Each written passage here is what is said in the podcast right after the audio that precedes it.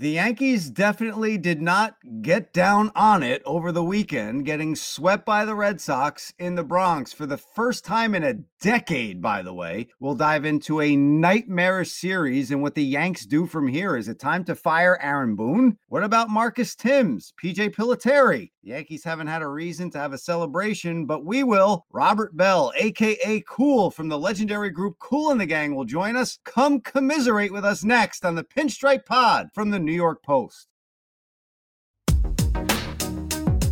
All rise. Here's a pinstripe pod. Yo, post. The Yankees. Pinstripe pod.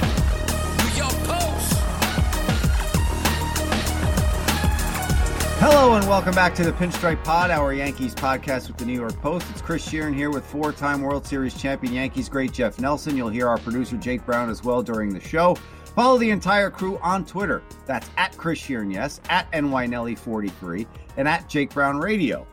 Go into Apple Podcasts now, give the Pinstripe Pod a five star rating, and write in a positive review. Yeah, I'm that guy. I'm asking you to go there and do that for us. We appreciate your support all season. Later in the pod, we are excited to chat with Kool himself from the legendary group Kool and the Gang. Back to back episodes, Nelly. Little music flavor here on the Pinstripe Pod, but the music isn't so sweet with the baseball team that we talk about every week, and that's the New York Yankees. And I want to start with this. They got swept by the Tigers. Over the weekend, they get swept by the Red Sox. They are 3 and 10 in their last 13 games. And during the broadcast on ESPN last night, and I know you and I have our issues, as do a lot of people with the Sunday night baseball crew, especially with Alex sometimes, but you, you can never question how much this guy knows about baseball. He probably knows more about baseball than than I've forgotten, or he's forgotten about, about enough baseball than I remember. Uh, however that goes, I just Willy Wonka myself, strike that and reverse it. Uh, but seriously though, I mean, he said when the Red Sox took a four three lead, they did it playing baseball. Arroyo hits a pop up.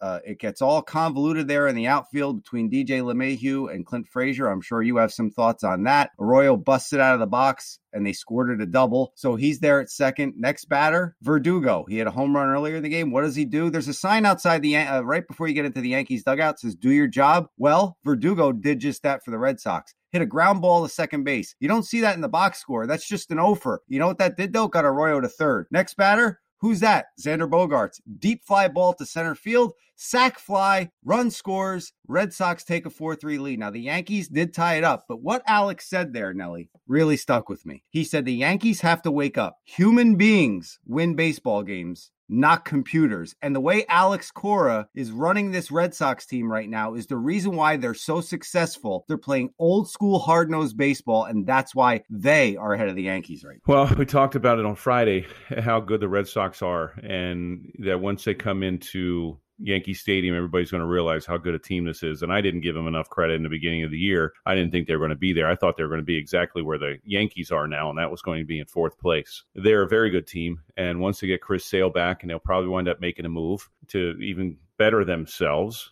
going forward. And I think a lot has to do with their manager coming back, and that's Alex Cora. You know, I think that everybody can see what kind of difference that he makes. There, there's not a whole lot of times that the manager really plays a part in the game, you, you know, as far as winning or losing, but it's the expectations that they that he expects, and it all starts in spring training. And that's what he did, and that's what Alex Cora did with its Red Sox team. Small ball, make things happen, uh, put pressure on defense, give yourself up. It is, it is, it is old school. You don't see that anymore. You don't see, okay, guy on second, let's try to move them over somehow. Give yourself up. I mean, you get you see more high fives, or you used to see more high fives from a guy getting a guy a guy over from second base to third, and hey, you did your job. Yes, it's not, it's an 0 in the in the box score, but for your manager, for your team, you know you did your job. And that's what the Red Sox are about. ESPN showed a shot to your point, Nelly, and it reminded me a lot of your teams with the Yankees in the 90s and the way you guys played the game, but uh, and the way you were built. Let me not forget about that with Stick Michael and Bob Watson at the controls. It was just the way you were built and the way you played the game. But ESPN showed a shot in the dugout after the sac fly from Bogaerts.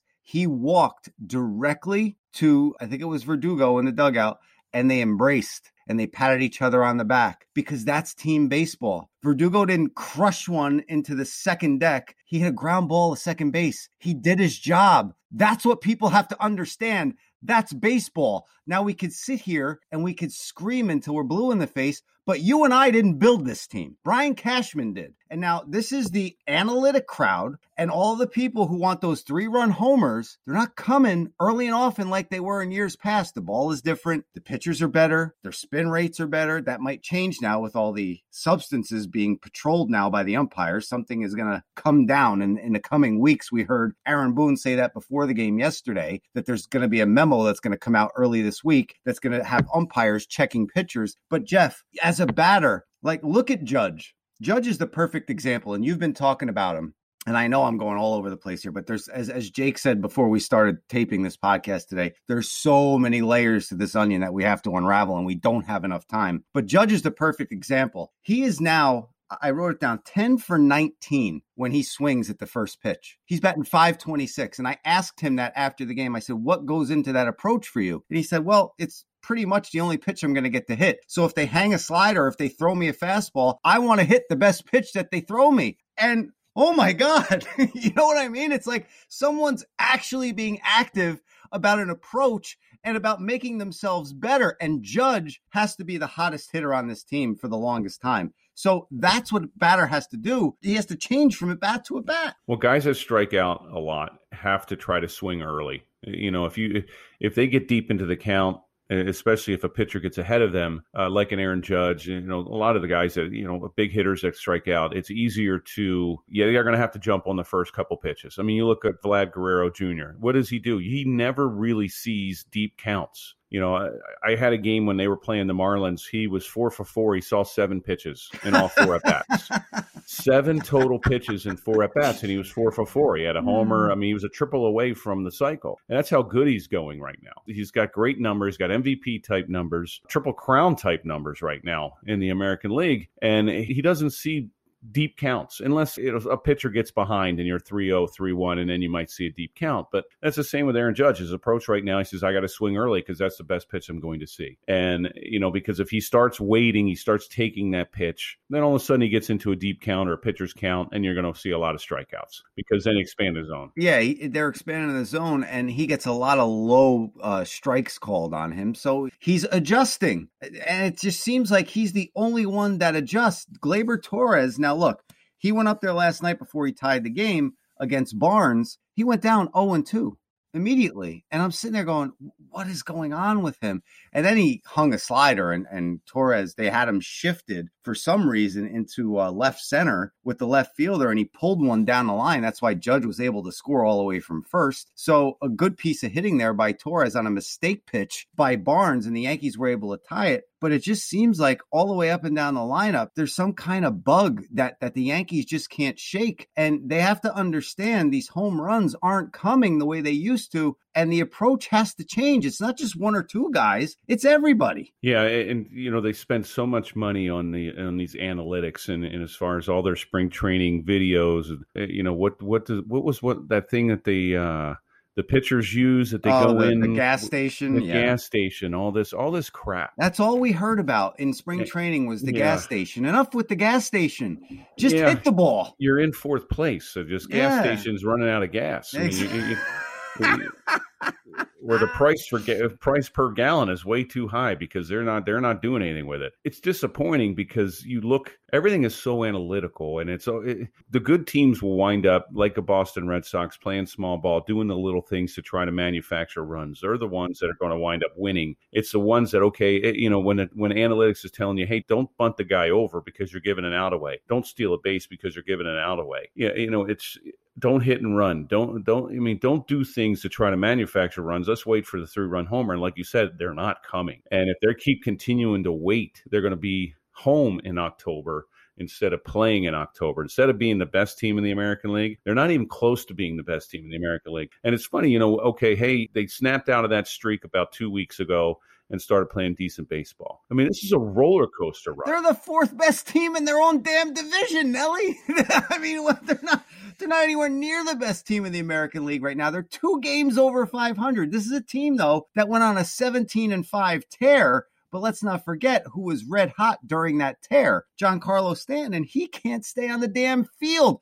And when he came back, he, he looks completely lost. He's now two for 24 with 12 strikeouts since he came back in that Detroit series. Now, that leads me to this all the approach things that we're hearing about and the Yankees struggling mightily at the plate. Uh, there was something last night in the game, another layer of this onion that has to be peeled back, Nelly, and that's Aaron Boone and Marcus Thames. Now, there was a pitch called on Rougned Odor. If you haven't seen it yet and you don't know who Mr. Magoo is, I, I would beg you to go Google Mr. Magoo. Brian Mungia, who's also an editor and producer on this show, I know you're a young dude. Go look up Mr. Magoo. You'll know what I'm talking about. Thurston Howell III, Jim Backus, he voiced him but it was a guy who bumbled around and couldn't see. That was the guy behind home plate last night with Mr. Mugia for three. but this pitch was at least a foot outside it. End of the inning. They go to break. When they come back, it's not Aaron Boone getting tossed out of this game for that call. I don't know how the hell Odor kept his cool, by the way, when this pitch was called a strike, but that would have loaded the bases. It was a 3 2 pitch, took the bat right out of his hands in a huge moment that he could have turned the tide, saved this weekend series for the Yankees in his first time uh, in the rivalry, and the bat's taken out of his hands. Who gets thrown out of the game? Phil Nevin with an IV in his arm, still battling the after effects of COVID. He's the one that comes out, and you could read his lips he said, Are you blanking me? You've got to be blanking kidding me. And then he gets run. So he gets run. And then as the inning progresses, Bill Miller, the crew chief at second base, looks in the dugout and points and throws somebody else out. To that, Marcus Thames looks out, points at him, and tells him where to go. So Nevin gets run. He gets thrown out of the game, comes out of the dugout with an IV in his arm. So he's out. And then in the in during the inning, Bill Miller points in the Yankee dugout again and, and seems to throw somebody else out.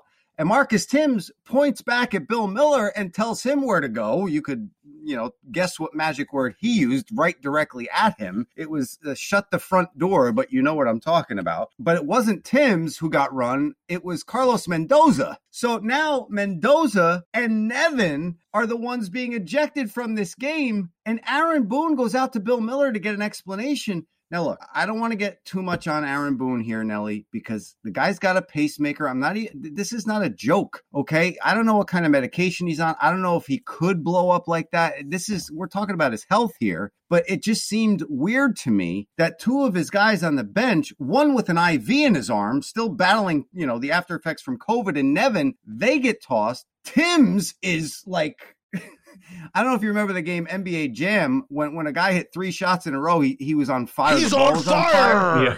That was that was uh, Marcus Thames. I mean, that guy was lit up. Uh, he didn't get tossed though, but to me, it was just very weird to see Boone go out there. And I asked him after the game about Miller's explanation, and he said, not a good one. And that's all I got out of him. But it, it, was not a good look and not, not good optics to me. If that was Billy Martin, if that was Lou Piniella, the home plate umpire, he would have been wearing dirt. I just don't know. It's just really weird for me, Nelly. And, and, and I know I've got on a tangent here because I do that all the time and I apologize. But Uh, what are your thoughts on that whole situation from last night and where Marcus Thames and Aaron Boone do they have to worry about their jobs? Who knows? Like you, like you mentioned with Aaron Boone and his and his pacemaker, I, I watched and he's trying to hold Nevin back because Nevin wanted to get his money's worth. Uh, I don't know As why he he didn't. Yeah, exactly. and I don't know why he didn't get caught. He didn't get tossed protecting his coaches. I mean, any manager I think would have said something, you know, to the home plate umpire, and he probably would have been gone as well. So that's a little shocking to me that he didn't get tossed along with Phil Nevin to try to back him up. He was trying to hold him, hold him back, and say, "Hey, let's go," you know, calm down. I don't know if if he is on any kind of medication that says, you know what, you cannot blow up, you can't risk eh, raising your heart rate, raising your blood pressure, or something's going to happen. If that's the case, then he probably shouldn't be in the dugout. That's why I didn't want to make light of it, and I didn't want to give him too much. I, I'm giving him a pass here. And if that's the case, then he probably shouldn't be in the dugout. I mean, being a manager, I don't care if you're getting getting everything fed to you by the computers, or the computers are spitting out the lineup all the time and telling you, hey, you can use this guy, don't use this guy in this situation. I think that's basically a lot of these teams now. It's all all computered. I mean, you don't see any feel very often. Maybe the Alex Coras, those type, you're seeing feel. You're seeing uh, that one of the reasons why they win. I think if you look at if you're a Yankee fan, you look at the Yankees. Where are the expectations? The expectations always came from the top and it trickled all the way down to the players. So you knew exactly what you had to do. It trickled down to the manager. Where are the expectations now? You know, are they everybody's so concerned about the luxury tax or they don't want to go over it. Okay, great. You don't want to go over the luxury tax, but do something. You have to make a change. This team is going nowhere. And okay, we're talking June, but it's not early anymore. You have teams. You're, you're, the trade deadline is is a month and a half away, and you're going to have teams ahead of you that are going to make trades and they're going to be able to expand their roster. They're going to be able to make significant trades to help their teams. And the Yankees aren't going that way. They, they're saying, oh, well, we don't want to go over the luxury tax. You don't see anything happening in the dugout. You don't see anything, their, their approach is not changing. Their approach is the same all the time. And it's, uh, to me, something has to be done. I mean, it's something, some changes have to be done. And I, I like Aaron Boone. I like Marcus. I do too, yeah. But something has to change. And you can't keep going on this roller coaster when you're coming out of spring training you're supposed to be the best team in the American League. And now you're fourth in your division. You said the trickle down effect, Nelly. And it also trickled down not only from the top to the team at the major league level, every level in the minor leagues was expected to win a championship. And that's not there anymore. No, it's not. You know, it's that was one thing that the Yankees. I, when I played against these guys, the Yankees in the minor leagues, eh, they were powerhouses at every level, and they were taught to win from rookie league. Once they put on that uniform out of college or high school, it was nothing but winning. You had win or to go home. win. Yeah, exactly. And it went all the way up to the major league level. So by the time you got there, it wasn't, hey, I'm glad I'm here. It's okay. Now I got to continue that mentality of winning. You know, a lot of minor leagues now, they're really not concerned with, oh, let's go win the championship. Let's go win a ring. And it used to be, hey, you wanted to win at every single level. And that was, you know, some teams more emphasize that than others. The Yankees were one of them. Now it's all, let's develop these guys. We're using the minor leagues as a development area so when they get to the big leagues, they're ready. I, I don't know. It's just disappointing to me. I mean, you know, the Yankees were all about winning, and you win one World Series in the last 20 years is just not the way the Yankees have been or way the Yankees go. And now you're seeing this crap that they're throwing out on the field. Their approaches are terrible. You know, some now sometimes the bullpen has given it up a little bit. Now some of the starters have not done well. You know, it's just it, their defense is horrible. Their base running is horrible. Fundamentals. Oh, that's where when you have guys not running the bases, when you guys the fundamentals start going backwards, that's when it's on the coaching. That's when it's on the coaching when the fundamentals go backwards. Their outfield play, the defense, the base running, that is on the coaches. Well, let me let me ask you about a certain play because I know some fans probably want to hear your thoughts on this. Being a former player, it was the play that gave the Red Sox the lead that I described earlier. I won't go through the whole thing again, but on that Arroyo pop up, I think LeMahieu was in a shift situation and he had to go diagonally backwards into the. He was in right field. Let's be honest. Clint Frazier was out in right field. So you had Chris Gittens and DJ LeMahieu coming very close to one another. And Frazier was pretty much like a fan just watching all of this happen. In that situation, what needs to happen, Nelly? The outfielders, anytime the outfielders are coming in for a ball, it's always the outfield ball. Anytime a, a infielder comes out into the outfield, the outfielder has to call them off. It's easier running into the ball than running back like LeMahieu did to try to catch a ball. It's Frazier's ball the whole way. And, you know, it's there, again, it's fundamentals. It, it's okay. I'm the right fielder. I'm the outfielder. It's just like the center field. The center field, any ball that he can get, it's his ball. He calls off everyone. There should not be any ball that drops in between any one of the outfielders. It's center field ball all the time. Anytime the outfielder is coming in on a ball, and he's able to catch it, it's his ball. Out the infielders get away. That's the way it always has been. You know, sometimes you'll see infielders that go out there. If they're camped, okay, if they're camped. But if they're running out, that's not your ball. And Frazier should have caught that. It should have been his ball. He should have caught off LeMahieu. And I just got one more for you, and, and, it, and it comes down to the bullpen. And, and I think, you know, we've seen Lucas Luetge, who, who came into this season, who made the team such a great story. You know, he hasn't pitched since 2015, and he's been such an integral part of this uh, bullpen bullpen, but we're seeing him. That was his 21st appearance against the Red Sox on Sunday night. And he got a huge strikeout of Rafael Devers to get Domingo German out of a little bit of a pickle in the sixth inning. But he gives up a four pitch walk in the next inning and then a moonshot to Marwin Gonzalez. And I just, I was scratching my head, Nelly. I didn't know why he went back out there for the seventh inning. It seems like the I know Chad Green was used the night before, so he was unavailable. But Barnes pitched all three games for the Red Sox in a closing role. I just didn't understand that move by Aaron Boone. First of all, taking German out of the game, he he thought that when he he had that at bat against Xander Bogaerts that he was kind of losing it a little bit. I asked German after the game. He wasn't losing it. He said just, you know, some pitches that slipped out of his hand. But Boone saw that as maybe I got to go get him as Devers comes to the plate. That worked out. But it just seems like maybe this bullpen is feeling some of the effects of being used so much so early in the season. And you you would know, you know, something about that being a former member of a bullpen. Well, you know, we we had Stanton on the other day. I mean, the other week, and we could handle it. So we were used to being able to pitch every day. We wanted to pitch every day. You know, Stottlemyre and Torre came to us and say, "Hey, you're you're in the game."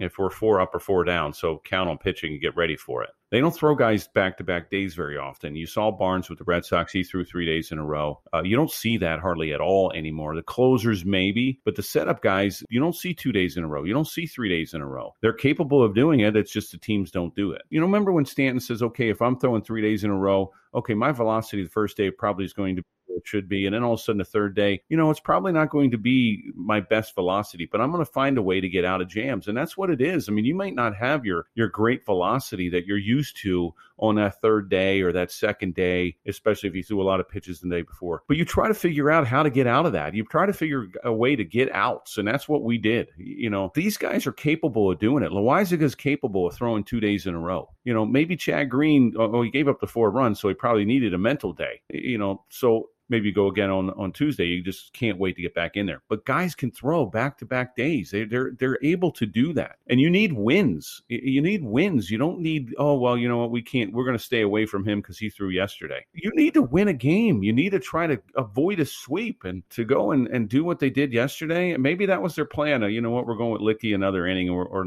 a couple more hitters. He hung that breaking ball to Gonzalez. It was a down and in breaking ball that he just golfed out and he crushed it. And it, it just like a lefty. I mean righties are right down there, right right down and in, and that's exactly where it was. He, Luetge doesn't throw very hard, and when I mean when that breaking ball is coming down and in, it's, it's you're going to crush it. Nelly, I'm curious your take because as, as a player, and I think Marcus Thames might be first on the chopping block. You saw with the Mets when they fired Chili Davis to start May, they were they've crushed it since then in terms of record, not exactly hitting. But w- did you have a firing in your career where it sparked the team at all? It was whether it was a hitting coach, a manager, where you guys turned it around and it was kind of a buck kicking that the Yankees might need. No, because we won all the time, so we didn't need to fire anyone. never in Seattle or Texas, never anyone fired your whole, whole career. No. Like, well, we, when we were bad, we were just bad, so it wasn't it wasn't oh going to get God. any better.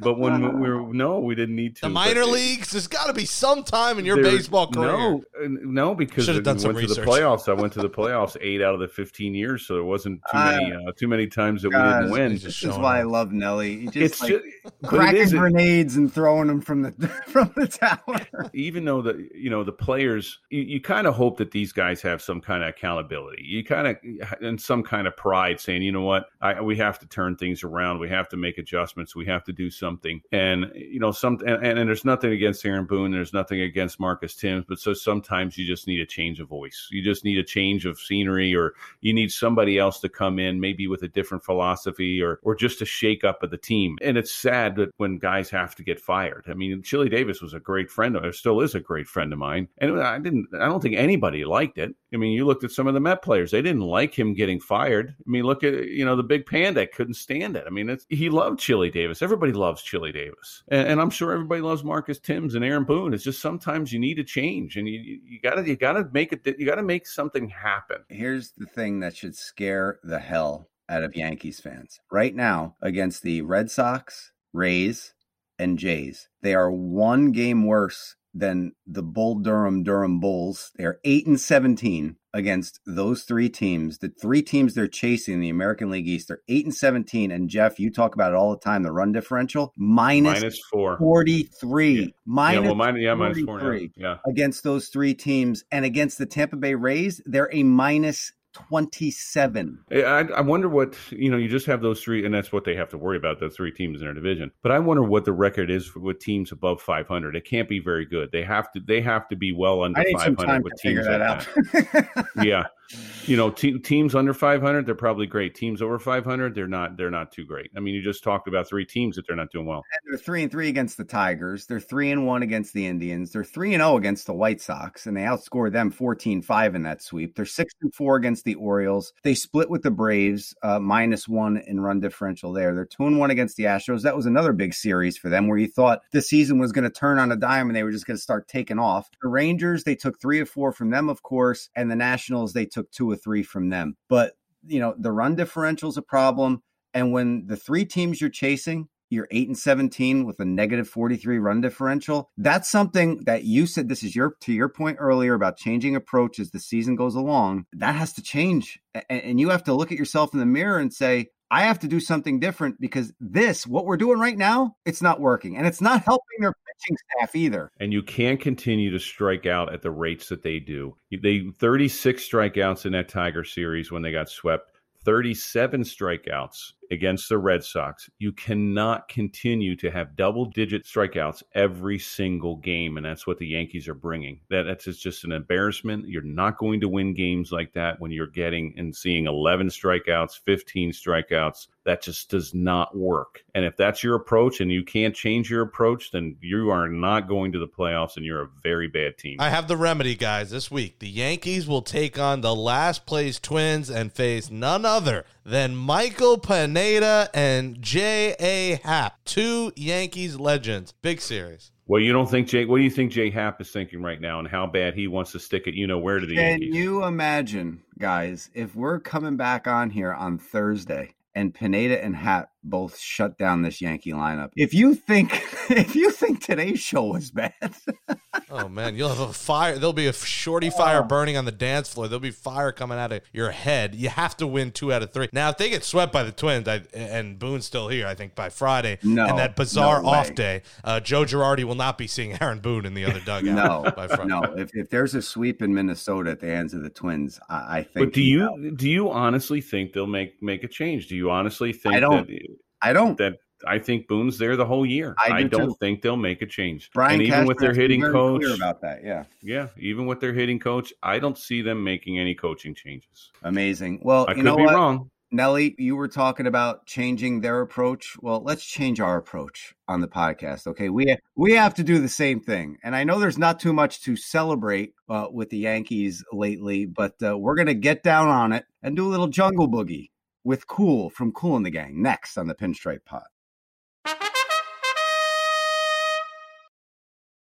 Joining us now, Robert Kool Bell from Kool and the Gang, one of the founding members of Kool and the Gang. He's a musician, singer, songwriter, grew up in Jersey City, so he's a New Jersey brother like myself. Kool, thank you so much for joining us. He's also a Yankees fan. We appreciate the time, buddy. Thank you. First thing I have to bring up is your song Celebration uh, was a celebration in my house growing up, actually, because my brother and I, we had like a makeshift basketball court in my basement, and celebration was the quarter length. So every time the song ended, we had to rewind it and start it again because you were timing out our quarters. So a lot of fun growing up with your music Kool so thank you for that and how about being a yankees fan where the genesis of you becoming a yankee fan come from Well, growing up in the New York, Jersey area, you know, the Yankees were the Yankees. You know, the Cavs was dominating. So I've been a Yankees fan for for many years. Now, who was some of your favorite players when you were watching? Well, um, let's see, during that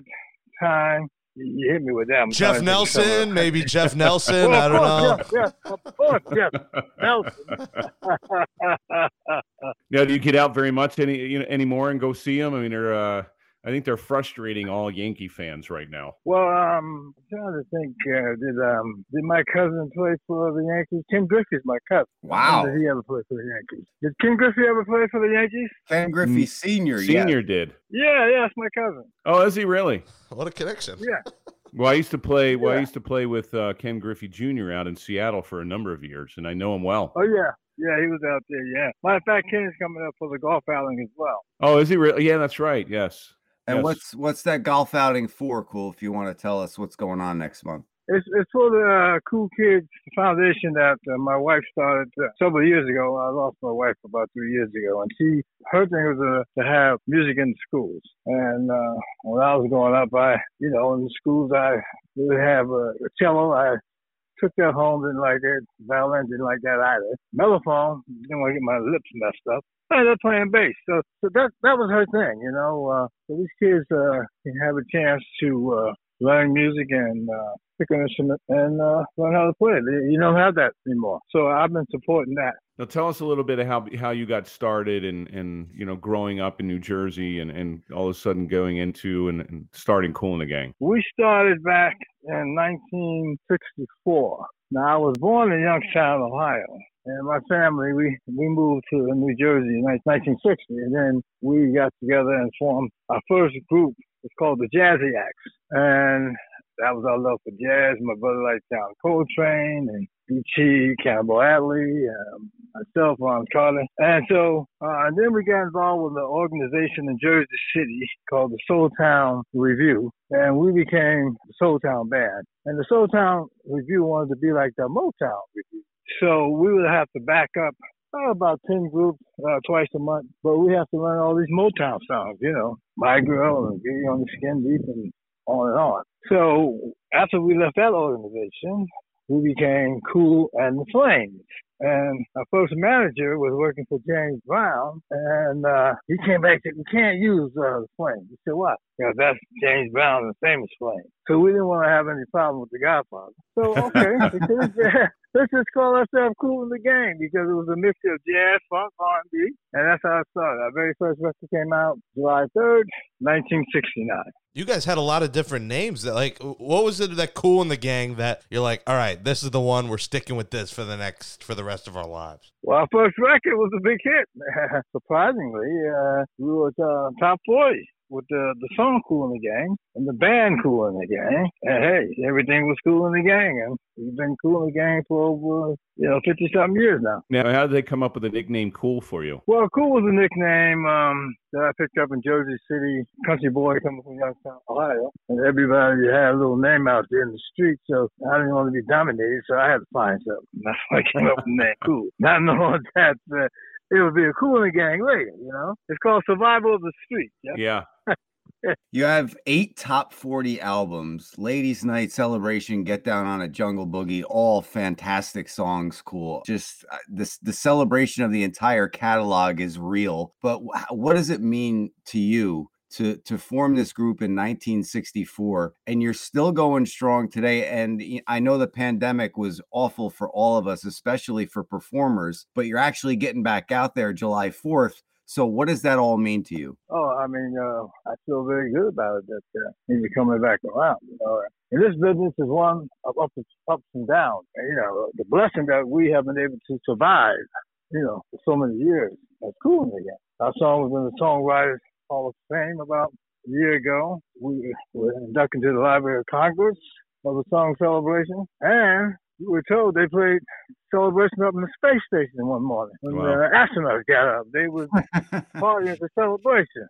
It was also it was also played when the hostages came back. It was played in the NBA finals. W- Were you shocked when all of this stuff started happening when that song when when the song was being celebrated like that? We were, but we felt good about it. I mean, you know, return to the hostages, hostages from uh, uh, Iran and NBA Finals, uh, World Series, Super Bowls. It goes on and on. It was the song when the Mets would win many for many years, I believe, at Shea Stadium. Figgy was telling me last night that for I think twenty plus years or something, when the Mets would win the game, they'd play that song. I know this is the Yankees podcast. In New York, it was celebrate. I did not go to one bar mitzvah, guys, when as a kid, where celebration wasn't Or a one of the- wedding. or wedding, where celebration Or wasn't on. So I'm sure you've Well, been cool. a That was cool. a bad. That was a bad example as far as the Mets winning because they must have not played that very often. Then that's, Well, you know, sorry, I you know know, that's that's, not, the that's other not a great example. I know that's on the other side of the country, but the uh, Oakland A's used to play Celebration all the time. That was one of their favorites. You have a new single coming out in July called "The Pursuit of Happiness." A new album coming out next month as well. Well, and who are you performing with uh, July fourth in LA? It will be with the uh, Los Angeles Philharmonic Orchestra, just uh, the orchestra myself, 60 piece, uh, piece orchestra. That's amazing. Songwriters Hall of Fame, Hollywood Walk of Fame, New Jersey Hall of Fame, hopefully the uh, Rock and Roll Hall of Fame at some point too, because you all deserve it. I mean, you have such an extensive career with this band and such great music for so long. It would be tremendous to actually see you guys perform at a Hall of Fame induction ceremony. You know that? Well, we're waiting for that. We've been waiting for a long time. Well, We got all- you we all got- deserve it. Exactly. we got a lot of other ones, you know, New Jersey Hall of Fame, uh, as I mentioned, the song, the Songwriters Hall of Fame. But uh, yeah, Rock and Roll Hall of Fame. We can rock a little bit. We did 48 shows with Van Halen, 10 There you shows go. with Kid Yeah, Rock. yeah, that, that's another point I wanted to bring up. I mean, you guys and Van Halen together. Now, if I could get in a time machine, if I could fire up the DeLorean and go back in time, that's definitely a show I would go to. Yeah, we had a great time with them. You know, uh, we played with uh, Meatloaf, uh, a lot of other uh, Elton John. Who is your favorite group to, to, to work with or collaborate with? Well, I have to say I had great fun with, with, with Van Halen because I didn't know him that well in the beginning, and then uh, Was this Van Halen or Van Hagar? well, no, this is uh, this is this is this is with uh, David, David Lee Roth. Roth. This is yeah. Van Halen. Well, when when David Lee Roth came back, he Okay. came back uh, to do their big celebration, and uh, he saw us over in uh, London. We did a big rock gig in London, uh, Glastonbury, and uh, they had you through that week and a lot of rock. And he saw us. And he called up late Eddie, of course, and uh, Andy, his brother, said, "I got the uh, perfect group to uh, open up." And they said, "Well, who?" Said, "Cool in the gang." He said, "What? What you been smoking, man?" so he said, I just saw these guys rock the uh, at the Glastonbury Festival. He said, Yo, want me to to come back? I'm coming back with Kool the Gang, not as my opening act, as my support act. And he told me, Hey man, he said, um, 60% of his audience are women. He said, When you guys had celebration, we had jump. He said, When we were out in LA, we used to play jungle boogie and funky stuff as a band. So he said, Hey, cool, let's go and have a party. That's what we did for 48 shows. I, I got to tell you, I wore out Celebration and uh, see, Jake probably doesn't know about this, but I wore out Celebration and Jump on my cassette tapes. Oh, I, I, I, my dad played cassette tapes in the car. That's how I probably listened to uh, Kool and the Gang for the first time. So cassette tapes were the, were the thing in the uh, 80s and 90s. Uh, what about eight tracks? You know anything about eight Uh, tracks? that's- all right, that's past that's past my time. That's when you Oh, had an boy. afro. That was when you were wearing an afro. eight, eight track. And back in the day, uh, the studios only had eight track recordings. So if you mess up, you have to do the whole song Oh. over again. Oh wow. Oh, it's not like God. today where you got all this modern technology. yeah. You know, so that, that those were the good days. Cool. I have one more. You know, Chris asked a little bit, but I just wanted to know. You know, I retired in 06, and you really never look back on your career until after you're out. Now, you're, you guys are still going strong, but did you ever look back and say, "Wow, we look where I came from, and look where I am now," and and you know how, like they said, every place is playing the song "Celebration," but what you guys have done as a band. I mean, you ever look back and say, "This has just been unbelievable." I look at back all the time. You know, where we came from, you know. I called a young country boy from Youngstown, Ohio, coming to Jersey City. He's coming world renowned and famous. Uh, definitely thankful and look back at that. And we and we still trying to hang in there with these uh, young guys, you know, uh, the the the, uh, the millennials, but uh, we, we're doing our thing. Cool. How important is for you to carry on Kool and the Gang, especially after the loss of your brother last year, uh, Ronald, at 68? Like, it's got to mean more now. You're putting out an album and music in his honor, right? Yes, yes. He was the main writer for Pursuit of Happiness. And he was the key writer for Celebration. So those two songs, I mean, um, he was known for his horn lick, jungle boogie, funky stuff, Hollywood swinging, you know, and uh, he's definitely uh, will be will be missed and has been missed. And uh, but but we are we we're pushing on. We're pushing on. I don't know, maybe another five years. Uh, ten out be you know eighty stuff. I don't know. Has to bring out the wheelchair and Jason Drill tall or something. cool cool. Just just one more for me too. I just want to know when you were growing up you said you really didn't have that music in school. Who were some of the people who inspired you to pick up an instrument? And then who was that first because my first brush with greatness was was being at yankee games in the late 70s and seeing these guys live and in living color. I was a huge baseball fan. So who is it for you in music that you eventually in your own life met and were starstruck? Who was that person? Well, I would say, um, first of all, my guitar, so late Charles Smith, he taught me a lot in playing uh, uh, the bass because he played the guitar. And um, of course, like I said, when we were jazzy acts, we listened to a lot of jazz. Uh, uh, people like uh, John Coltrane, you know, uh, Herbie Hancock, and all those guys. Herbie But Hancock, we- yes. Yeah, so when we got involved with Soul Town, you know, and we had to learn these Motown hits, I used to go to the Apollo Theater, man, and look at the Temptations and Smokey Robinson and America. I didn't know that we would end up playing all their songs with, with Soul Town reviews. Man, every uh, weekend, rushing over to the Apollo Theater, Temptations or, or James Brown, you know. Well, I, I have to say, it, it was an honor to talk to you today. Just so many years of such great music, and we we really appreciate you coming on and giving us some time today. Songwriters Hall of Fame, Hollywood Walk of Fame, New Jersey Hall of Fame, eight top 40 albums, and he should be with his band in the Rock and Roll Hall of Fame. Cool. Thank you so much for joining. Yeah, us. we got to get you back on cool when the album comes out because we want to Yeah, hear this new Cool. album. Yeah, yeah, yeah. I'm very uh, proud of this uh, new album. My brother wrote 90% of the album. And so, yeah, I would like to get back on and once you hear the album and some of the songs that he wrote. And, I mean, we wrote stuff together, but he was the key. He's always been the key writer. So I would love to come back on the show. You know? Well, we're looking forward to it. Thank you so much. We appreciate the time today. Oh, I got one other thing. I don't know if Mark mentioned it. I came out with my champagne called Le Kool Champagne. Oh, wow. Really? Oh, We might need a couple Yeah. sample samples while we listen to the when album. when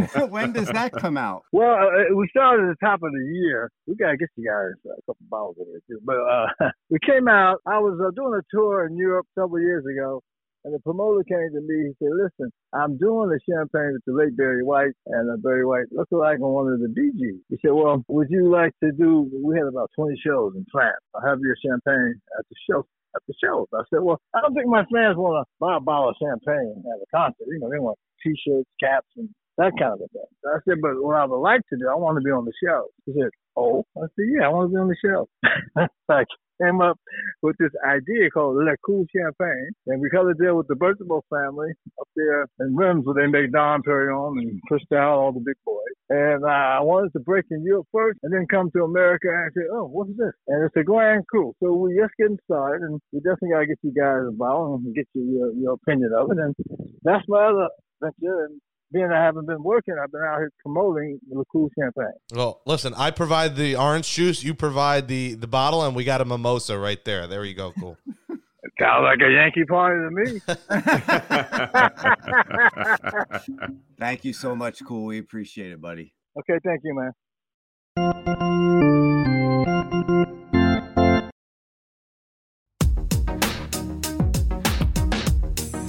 That says goodnight to episode 59, the Luke Voit edition of the Pinstripe Pod, our Yankees podcast from the New York Post. Thanks to Jake Brown and Brian Mongia for producing the show. Go on Apple Podcasts right now, give us a five star rating, write in a positive review. We appreciate it. For Jeff Nelson, I'm Chris Shearn. We're back on Thursday after the first two games of the series against the Twins.